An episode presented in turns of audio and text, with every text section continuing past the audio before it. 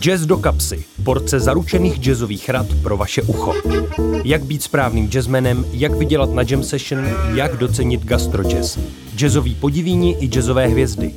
Jazz do kapsy. Podcast o lidech, na které se v jazzových časopisech zapomnělo. Česká jazzová společnost varuje. Obsahuje více než malé množství fiktivních postav. Skutečný stav věci konzultujte s nejbližším oddělením jazzové policie. S Matějem Belkem na Českém rozhlase Jazz. V dnešní epizodě bych vás rád vzal na návštěvu do světa takzvaného moderního jazzu. Co je to moderní jazz?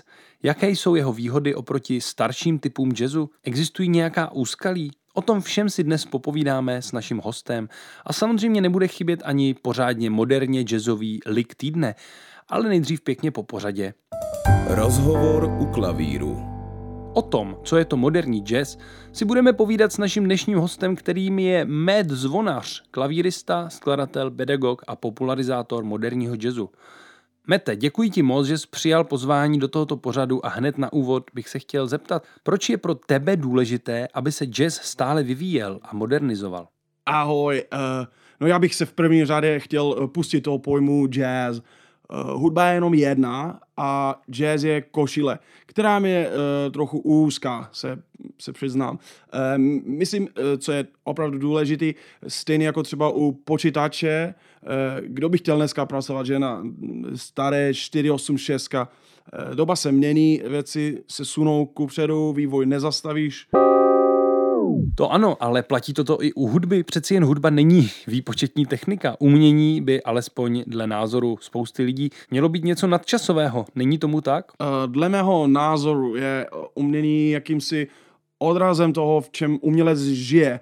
A jakmile se z toho umění stává skanzénem, ztrácí se ten původní smysl a význam toho, co mělo sdělit. Proto se snažím sám sebe i hlavně studenty motivovat k tomu, aby jejich tvorba byla aktuální, svobodná, uh, autentická.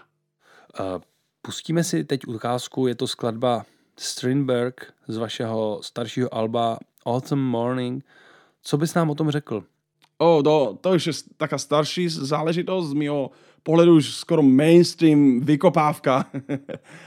No ale bylo to skvělé hudební dobro, dobrodružství. Navazali jsme tam skvělá spolupráci s polským kytaristou Piotrem Šťastinským. Bylo to skvělé, skvěle propojený dvou muzikantských světů.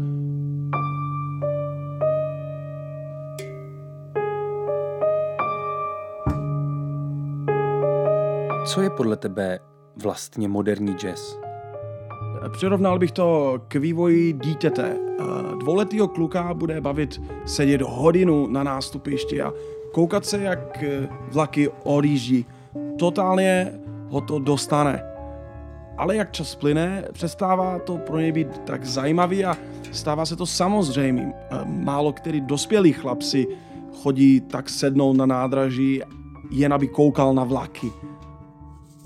Dospělý člověk tím vlakem spíš cestuje – už ví, jak ten vlak vypadá, nepotřebuje se na něj koukat a tak to samý je podle mého názoru uh, i s hudbou. Ano, uh, dřív lidem stačilo poslouchat swing, bebop, hardbop a tak dále, protože to pro ně bylo totálně nové. Ale čas plyne a tyhle věci už jsou dávno oposlouchané a moderní a pokročilý posluchač chce jít dál. Počítá se tedy s tím, že posluchač má takzvaně naposloucháno a není nutné mu znovu opakovat něco tak banálního, jako je e, rytmus nebo har- harmonie? Ano, přesně tak. Rytmus a harmonie e, jsou něco naprosto věci samozřejmé. Když je dospělý chlap na, na vlak, taky nevykřikuje na celé nástupiště, že ten vlak má kola proto já, když hraju, skládám nebo učím, pracuji už jen s tou nastavbou a nezdržuji se opakováním toho, co je obvious. Jak potom zní taková moderní jazzová hudba? Tak když vezmeme například klavír, taková stará eh, tradiční cesta je si sednout před něj a hrát prstama na kláves. Ale klavír má přece i jiné stránky, jiné, jiné strany. Eh, takže když třeba si sednu tak z boku a vezmu si dřevěné hůlky a může vzniknout něco úplně nového. Tak to už je, myslím, všem jasné. Ty jsi se svým novým triem nedávno přijel z turné po Finsku, kde jste také natočili novou desku Tree, která by měla výjít v řádu týdnu. Na co se mohou naši posluchači těšit? No, myslím, že se nám podařilo snad posunout jazz zas o kousek dál. Začal jsem experimentovat s tichem a ze zvuky přírody. Celou desku jsme točili v lese, dokonce bez použití hudebních nástrojů jako takových. Je to, myslím, velmi hluboký ponor do nových hladin kvalitního umění a jazzové hudby, když teda chcete tomu říkat jazz. A myslím si, že kdo to pochopí, tak si to opravdu užije. Mete, eh, já ti strašně moc děkuji, že jsi přijal pozvání do tohoto pořadu. Ještě než se posuneme do rubriky Lik týdne, pojďte si, milí posluchači, poslechnout alespoň krátkou ochutnávku z Metova nového alba 3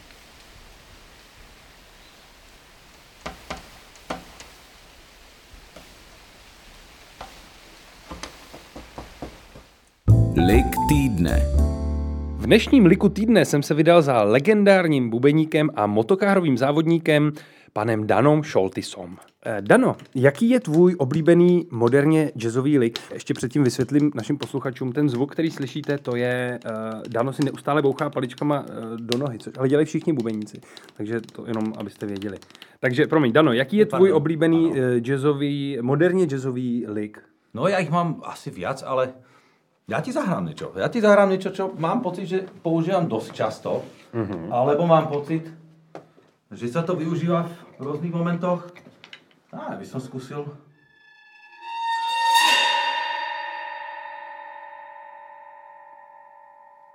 To si myslím, že fakt. To je naprosto magické. To je neuvěřitelné. Z čeho jsi to vyroudil? To je z bubnu nějakého? Ani sám neviem. Je to z činelu.